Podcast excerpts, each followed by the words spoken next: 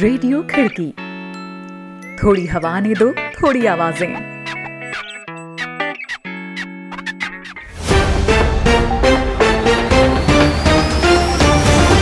आज है 16 मार्च, दिन मंगलवार। खिड़की इंटरनेशनल बुलेटिन में अभिवादन, स्वीकार करें रोहित जोशी का।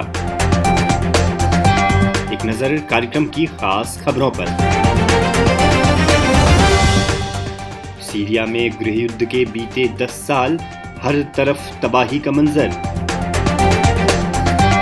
अफगान शांति प्रक्रिया के लिए मॉस्को में होगी बैठक। तालिबान और अफगान सरकार बैठक में भागीदारी को राज़ी। वाटिकन ने कहा, समलैंगिक शादियों की बुराई को नहीं दिया जा सकता आशीर्वाद।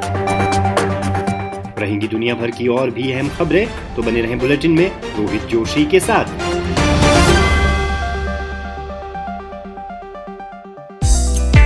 आप सुन रहे हैं खिड़की इंटरनेशनल बुलेटिन। अंतर्राष्ट्रीय खबरों पर विश्वसनीय आवाज़ें। आइए शुरुआत करते हैं आज की पहली खबर से। सीरिया में राष्ट्रपति बशर अल असद के खिलाफ पैदा हुए असंतोष के बाद उभरे आंदोलन और फिर गृह युद्ध के एक अंतहीन सिलसिले की शुरुआत को अब 10 साल पूरे हो गए हैं। मार्च 2011 में शुरू हुए इस सिलसिले में सीरिया ने तबाही का जो मंजर देखा है, वह हालिया इतिहास में किसी भी दूसरे देश ने नहीं देखा। निहित स्वार्थों की राजनीति से उपजे इस संकट के बीच मानवीय त्रासदी का यह भयानक मंजर अब तक लाखों लोगों की जाने ले चुका है और लाखों लोग अपने घरों से बाहर गहरे समुद्र की यात्राएँ कर, भूख और बदहाली के बोझ तले दूसरे देशों में पनाह मांगने को मजबूर हुए हैं। इन दस सालों में सीरिया के हालात की तस्वीर खींचती एक रिपोर्ट के साथ हैं हमारे सहयोगी शादाब हसन खान।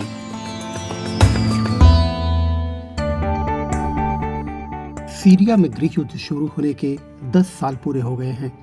वर्ष 2000 में अपने पिता हाफिज अल असद की जगह सत्ता पर काबिज हुए। बशर अल असद के भ्रष्ट और तानाशाही शासन के खिलाफ मार्च 2011 में बगावत शुरू हुई। अरब के कई देशों में सत्ता के विरोध में बगावत यानी अरब स्प्रिंग से प्रेरित होकर दक्षिण सीरिया के शहर दारा से शुरू हुआ शांतिपूर्ण प्रदर्शन धीरे धीरे पूरी तरह से गृह युद्ध में तब्दील हो गया। एक दशक के संघर्ष के बावजूद वहाँ कोई बदलाव नहीं दिखता है, बल्कि ईरान और रूस की मदद से असद अब भी सीरिया की सत्ता पर काबिज है। बदला तो बस इतना है कि इन दस सालों में सीरिया के तकरीबन पाँच लाख लोग अपनी जान गंवा चुके हैं। हालाँकि ढाई लाख मौत के आंकड़ों के बाद संयुक्त राष्ट्र ने भी 2015 के बाद अपडेट बंद कर दिया। लाखों लोग दूसरे देशों में शरणार्थी बनकर रह रहे हैं और दसियों हज़ार लोग लापता हैं। शहर के शहर इस हद तक तबाह हो चुके हैं कि उनको दोबारा बनाना नामुमकिन सा लगता है। भीड़ भाड़ और बाज़ार से गुलजार रहने वाले चौक चौराहों की जगह अब बमबारी से खंडहर हो गए कंक्रीट के ढेर दिखाई देते हैं। लाखों लोग इस कदर गरीबी के दलदल में हैं कि अगले वक्त के खाने का भी भरोसा नहीं। असद और विद्रोहियों के बीच की जंग इतनी आगे निकल गई है कि उनके समर्थन में ईरान और रूस के आने के बाद सऊदी अरब और अमेरिका की भी दखल अंदाजी हुई।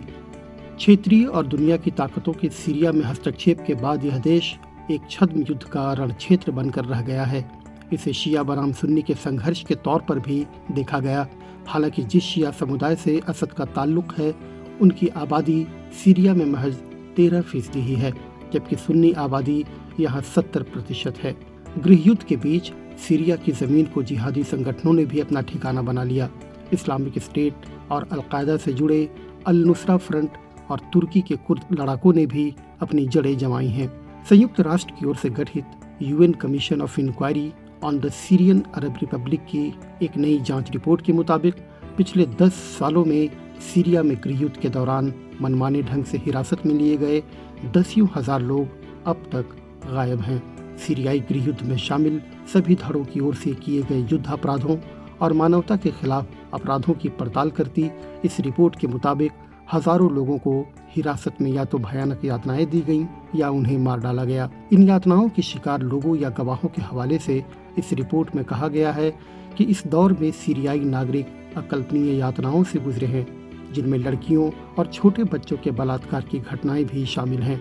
रिपोर्ट में इन मसलों को एक नेशनल ट्रॉमा कहा गया है और कहा गया है कि इस नेशनल ट्रॉमा को एड्रेस किया जाना चाहिए। यूएनएचआरसी के इस स्वतंत्र कमीशन की रिपोर्ट 2650 से अधिक लोगों के साक्षात्कार और 100 से अधिक डिटेंशन सेंटर्स की जाँच पर आधारित है। इस रिपोर्ट के मुताबिक सीरिया के मौजूदा गृह युद्ध में शामिल हर एक महत्वपूर्ण गुट मानवाधिकारों के उल्लंघन और युद्ध अपराध में शामिल है, जहाँ एक ओर इस रिपोर्ट में संयुक्त राष्ट्र की ओर से आतंकवादी घोषित हयात तहरीर अल शाम और इस्लामिक स्टेट के अपराधों की पड़ताल है तो वहीं यह रिपोर्ट सरकार, हथियारबंद समूहों जैसे free Syrian army Syrian national army और सीरियन डेमोक्रेटिक फोर्सेस की ओर से व्यापक स्तर पर किए गए डिटेंशन और अपहरणों जैसे अपराधों और दमन की भी पड़ताल करती है। कमीशन के प्रमुख पाउलो पिन्हेरियो का कहना है, सरकारी सेनाओं ने मनमाने तौर पर राजनीतिक विरोधियों, पत्रकारों और मानवाधिकार कार्यकर्ताओं और प्रदर्शनकारियों की गिरफ्तारियाँ की। यह मौजूदा हालात की बुनियादी वजह बना और इसने सीरिया में इन हालात को बढ़ावा दिया। सभी हथियारबंद समूहों और संयुक्त राष्ट्र की ओर से आतंकवादी घोषित संगठनों ने लोगों से उनकी आज़ादी छीन ली और उनके खिलाफ जघन्य अपराध किए। रिपोर्ट सुना रहे थे शादाब हसन खान। यह कार्यक्रम आप खिड़की डॉट कॉम के साथ ही खिड़की के यूट्यूब चैनल फेसबुक पेज और व्हाट्सएप ग्रुप में भी सुन रहे हैं और मैं हूँ रोहित जोशी। अब रुख अगली खबर का। अफ़गानिस्तान में शांति प्रक्रियाओं को आगे बढ़ाने के लिए अफ़गानिस्तान में अमेरिका के विशेष राजदूत जालमे खलीलजाद इस हफ़्ते के आखिर में मॉस्को में एक समिट में भागीदारी करेंगे। अमेरिका में विदेश मंत्रालय की डेप्यूटी स्पोक्सवुमेन जालिना पोर्टर ने सोमवार को इस बारे में जानकारी दी। अमेरिका की ओर से अफ़गानिस्तान से अपनी सेनाओं को वापस खींचने की एक मई की डेडलाइन करीब आ रही है, ऐसे में समिट को बेहद अहम माना जा रहा है। इस समिट में अफ़गानिस्तान शांति प्रक्रिया में सहयोग के लिए अंतर्राष्ट्रीय प्रयासों को पूरा करने से जुड़े मसलों पर चर्चा होगी। तालिबान और अफगान राष्ट्रपति अशरफ गनी ने इस बैठक में भाग लेने के लिए सहमति जताई है और चीन और पाकिस्तान को भी इस सिलसिले में आमंत्रण दिया गया है। तालिबान की ओर से कहा गया है कि वह एक 10 सदस्यीय उच्च स्तरीय डेलीगेशन इस मीटिंग के लिए भेजेगा, जिसका नेतृत्व तालिबान के मुख्य वार्ताकार मुल्लाह बरदार अखुन करेंगे। इधर जर्मनी, फ्रांस, इटली और स्पेन ने ऑस्ट्राजेनेका की कोविड 19 वैक्सीन के इस्तेमाल को स्थगित कर दिया है। यूरोप में जिन लोगों को यह वैक्सीन लगाई गई थी, उन्होंने शरीर में खून के थक्के बनने की शिकायत की थी। इसके चलते ही यह कदम उठाया गया है। इससे पहले यूरोप के कई दूसरे देश इस वैक्सीन का इस्तेमाल रोक चुके हैं। हालाँकि विश्व स्वास्थ्य संगठन ने ऑस्ट्राजेनेका की वैक्सीन का समर्थन करते हुए कहा है कि ऐसा कोई साक्ष्य नहीं है कि इस वैक्सीन के इस्तेमाल के बाद खून के थक्के बनते हों। संगठन उन रिपोर्ट्स का भी अध्ययन कर रहा है, जिनमें इस वैक्सीन के इस्तेमाल के बाद इस तरह की शिकायतें देखी गई हैं। संगठन का कहना है कि देशों को वैक्सीन का इस्तेमाल नहीं रोकना चाहिए। यूरोपियन मेडिसिन एजेंसी ने भी यह बात दोहराई है और कहा है कि ऑस्ट्राजेनेका की शॉट्स ने कोविड के खतरों के खिलाफ फ़ायदा पहुँचाया है।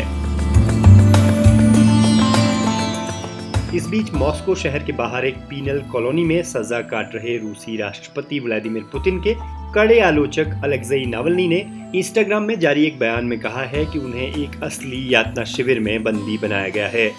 उनके इस बयान से पहली बार पता चल सका है कि वे पोर्को की आई के टू प्रिजन कॉलोनी में लाए गए हैं, जिसे कि बेहद कड़ी रूसी पेनिटेंशरी फैसिलिटी माना जाता है। इससे पहले ढाई साल की जेल की सजा काट रहे नावलनी को जेल से बाहर किसी दूसरी जगह शिफ्ट कराए जाने की खबर आई थी, लेकिन यह नहीं मालूम था कि उन्हें कहाँ शिफ्ट कराया गया है। इधर ब्राज़ील में कोरोना के फिर से हुए उभार के बाद राष्ट्रपति जायर बोलसोनारो ने एक बार फिर अपने स्वास्थ्य मंत्री को बदल दिया है।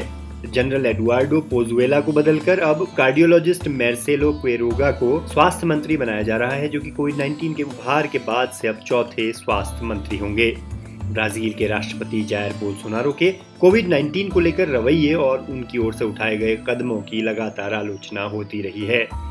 उन्होंने कोविड 19 को मामूली इन्फेक्शन कहा था और इस दौरान सार्वजनिक सभाएँ की और लॉकडाउन और मास्क पहनने के नियमों का विरोध और उल्लंघन किया। अब चलते चलते एक और खबर पर नज़र। ईसाई धर्म के केंद्र वेटिकन ने सोमवार को आदेश जारी किया है कि कैथोलिक चर्च समलैंगिक शादियों के लिए आशीर्वाद नहीं दे सकता। क्योंकि ईश्वर बुराई को आशीर्वाद नहीं दे सकते।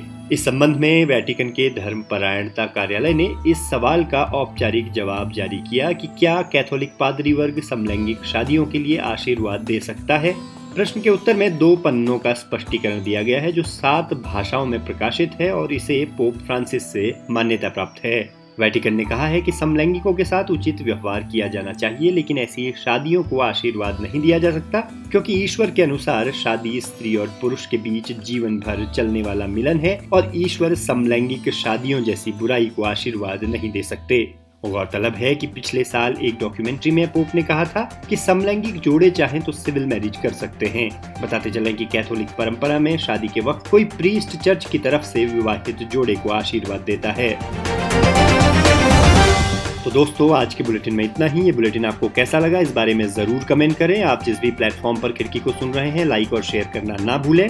खिड़की के यूट्यूब चैनल को भी सब्सक्राइब कर लें और बेल आइकन टैप कर लें ताकि हर अपडेट आपको मिलती रहे। अभी के लिए रोहित जोशी को दीजिए इजाज़त। कल फिर होगी मुलाकात। आप जहाँ चाहे हमें सुन सकते हैं। खिड़की डॉट कॉम के साथ ही खिड़की के यूट्यूब चैनल और फेसबुक पेज पर भी। नमस्कार।